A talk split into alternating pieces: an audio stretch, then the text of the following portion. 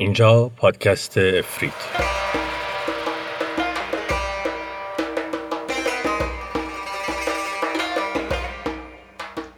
سلام من آرش دبستانی هستم و در پادکست افرید قصه های هزار یک شب رو برای شما نقالی می‌کنم.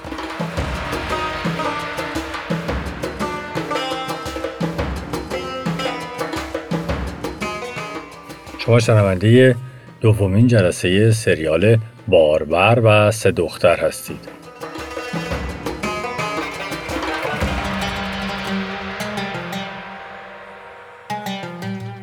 بعد از آبتنی و شرابخواری و خوشگذرانی دم عصر دخترها رو به باربر گفتند دیگر وقتش هست که تو اینجا بروی هم شرابت را خورده ای هم غذایت را هم به قدر کفایت خندیدی جول و پلاست را جمع کن و اینجا برو.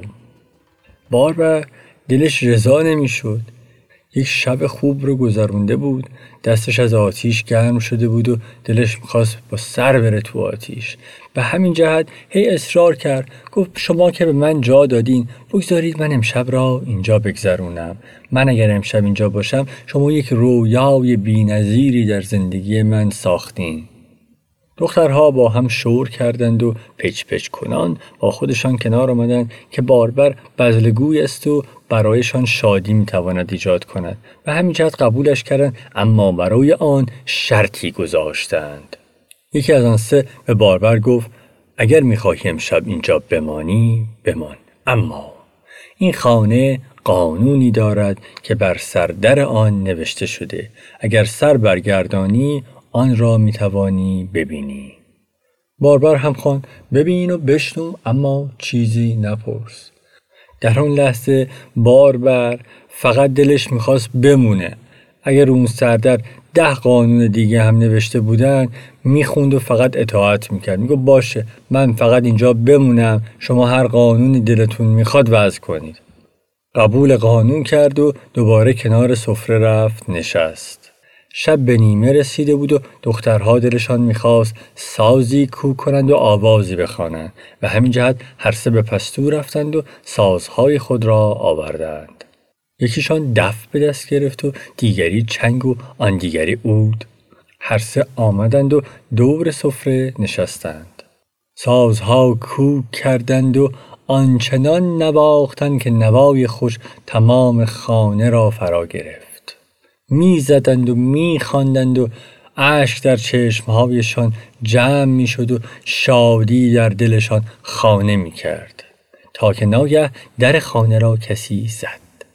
یکی از دخترها دف را به روی زمین گذاشت و از جا بلند شد و به سمت در رفت. در را که نیمه باز کرد خندی صورتش را فرا گرفت. برگشت و به اهالی خانه گفت سه گدا آمدن که از من غذا می‌خواهند جایی هم ندارند. اگر موافق باشی بگویم این سه دیگر بیایند شاید برایمان بتوانند شادی ایجاد کنند.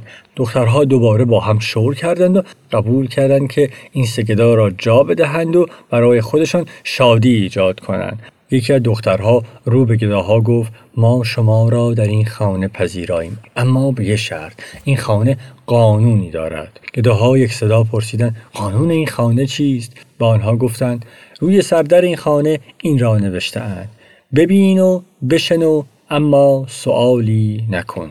سگدا پذیرفتند و به خانه شدند. سری برایشان سفره انداختند غذایی آوردند پیمانهشان را پر از شراب کردند و با آنها به خوبی برخورد کردند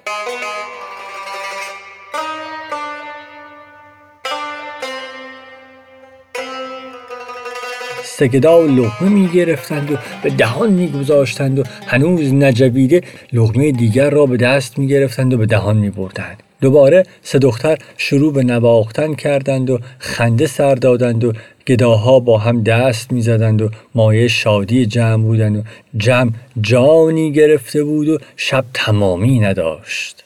باز صدای در زدن آمد. این بار دختر او را بر زمین گذاشت و از جا بلند شد.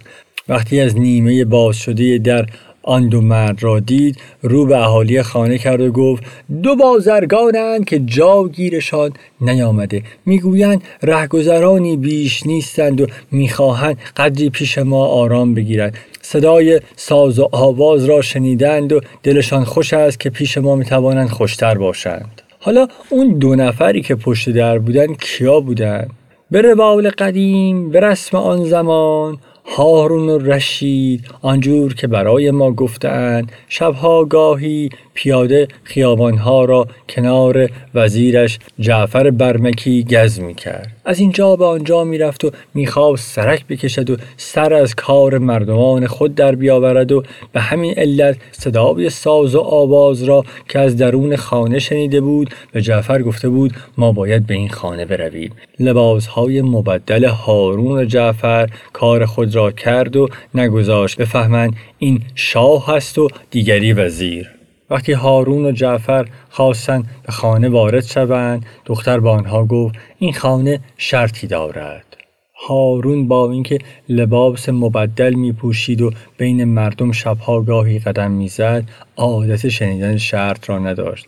اما با سقلمه ای که جعفر به آن زد متوجه شد که باید پذیرای این شرط خانه باشد. آن شرط چه بود؟ دختر برایشان گفت ببین و بشنو اما سوالی نکن. هارون و جعفر هر دو قانون را پذیرفتند و به خانه شدند.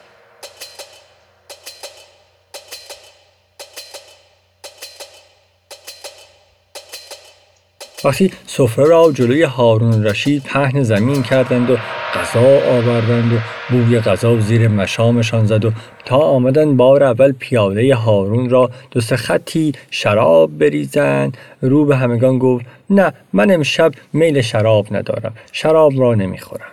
همین شد که یکی از دخترها از جا بلند شد و کاسه را خالی کرد و در کاسه آبی ریخت و یخی انداخت و جلوی هارون گذاشت.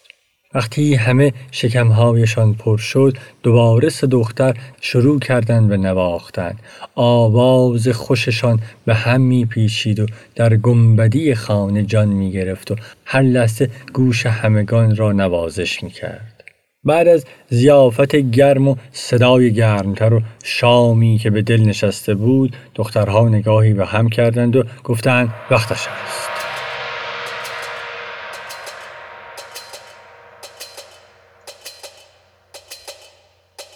چه وقتی بود؟ وقت چی بود؟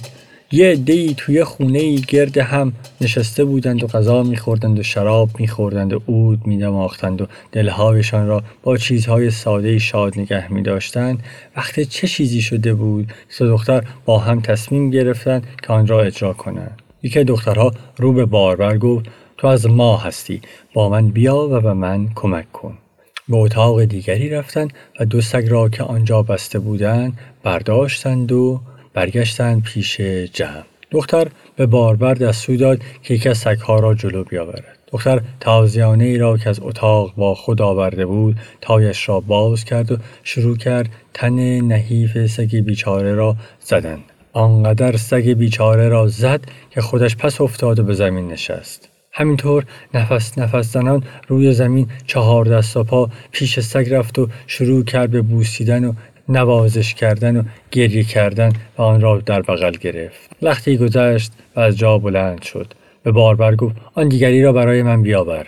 همان کرد که با سگ دیگری کرده بود. آنقدر سگ بیچاره را زد که سگ بیچاره به بغل افتاد و شروع کرد به زوزه کشیدن. اما این بار هم همینطور سگ را باز نوازش کرد و گریه کرد و بویید و بوسید. تناب دو سگ را به دست باربر داد و گفت به اتاقشان برگردان.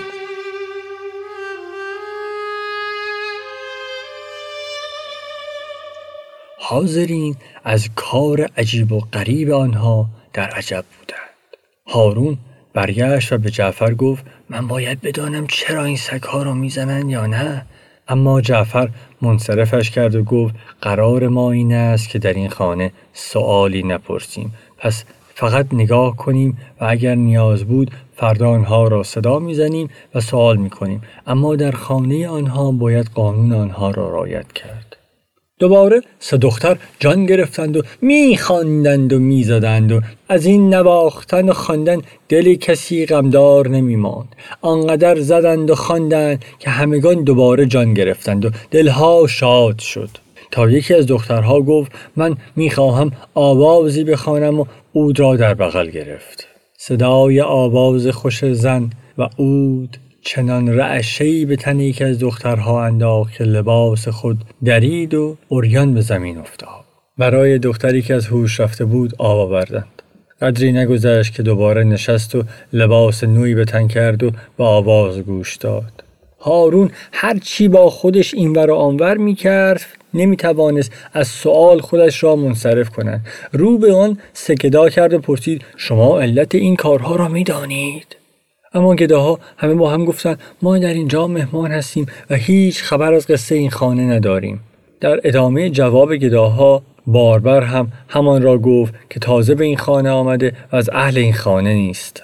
در میان آنها جعفر مرد خردمندی بود و تلاش می‌کرد رأی هارون را بزند و نگذارد که سؤالی بپرسد. هی به او می‌گفت فردا که دوباره بر تخت شاهی خود مینشینی آنها را صدا بزن و از آنها بپرس. ما با آنها قول دادیم که در این خانه سؤالی نپرسیم.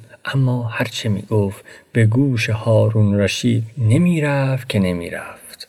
هارون همه را یک صدا کرده به باربر گفت جای ما برو و این سوال را بپرس. چرا این کار را می‌کنند؟ چرا سگها را تازیانه می‌زنند؟ چرا یکی آواز می‌خواند؟ چرا دیگری از هوش می‌رود؟ قصه اینها چیست؟ چرا حال آنها این گونه است؟ باربر از جا بلند شد و به سمت دخترها رفت که کنار حوز نشسته بودند و آواز میخواندند و گریه می‌کردند. رو به یکی دخترها گفت من از طرف جمع سوالی دارم. چرا شما سگها را می‌زنید؟ چرا آواز می‌خوانید و گریه می‌کنید؟ چرا لباسهایتان را پاره می‌کنید و دوباره جامعه نو به تن می‌کنید و دوباره گریه می‌کنید؟ دخترها هر سه به هم خیره شدند و دوباره به روی باربر نگاه کردند و گفتند تو از طرف همه آنها این سوالها را آوردی؟ باربر سرش را به نشانه تایید تکان داد. یکی از دخترها همراه باربر شد و به سمت مردها برگشت. و آنها گفت شما از ما سوالی دارید؟ هارون رشید بی فوت وقت گفت بله ما سوالمان این است که شما چرا این کارها را می‌کنید؟ دختر گفت مگر نمی‌دانید قانون این خانه این است که حق ندارین از ما سوالی بپرسید؟ بابر گفت اما خب ما نمی‌توانیم اینجور بنشینیم و هیچ نپرسیم. دختر گفت پس انتخاب خودتان است هیچ مسئله ای نیست. دختر نگاهی به دخترهای دیگر کرد و شلاق را سه بار بر زمین کوبید. ناگه در اتاق باز شد.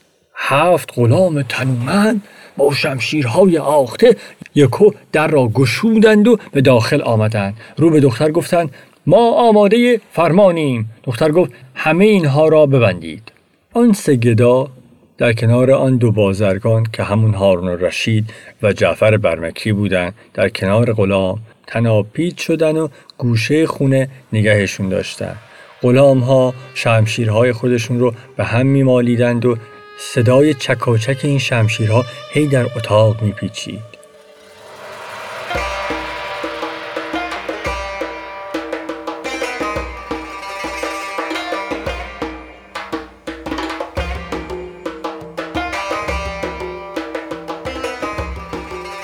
به انتهای دومین جلسه سریال باربر و سه دختر رسیدیم. از شما خیلی ممنونم که این برنامه گوش دادین. پادکست افرید در تمام این مدت تلاش کرده تا قصه های هزار و یک شب یا به قولی دیگر هزار افسان رو برای شما با یک لحن جدیدی تعریف کنه. از شما می‌خوام نظراتتون رو با ما به اشتراک بگذارید. برنامه ما رو در تمامی پادکست گیرها می‌تونید گوش کنید. همچنین شما می‌تونید توی صفحه اینستاگرام ما مطالبی که مربوط به هر اپیزود رو مجزا اونجا ببینید. اگر ما محتوایی بتونیم نسبت به هر برنامه تولید کنیم اونجا می‌ذاریم. شما می‌تونید با جستجو کردن افریدکست پادکست افریت رو همه جا پیدا کنید. افریت I F R I T C A S T من آرش دبستانی هستم و این برنامه رو در اسفند ماه 1399 ضبط می‌کنم.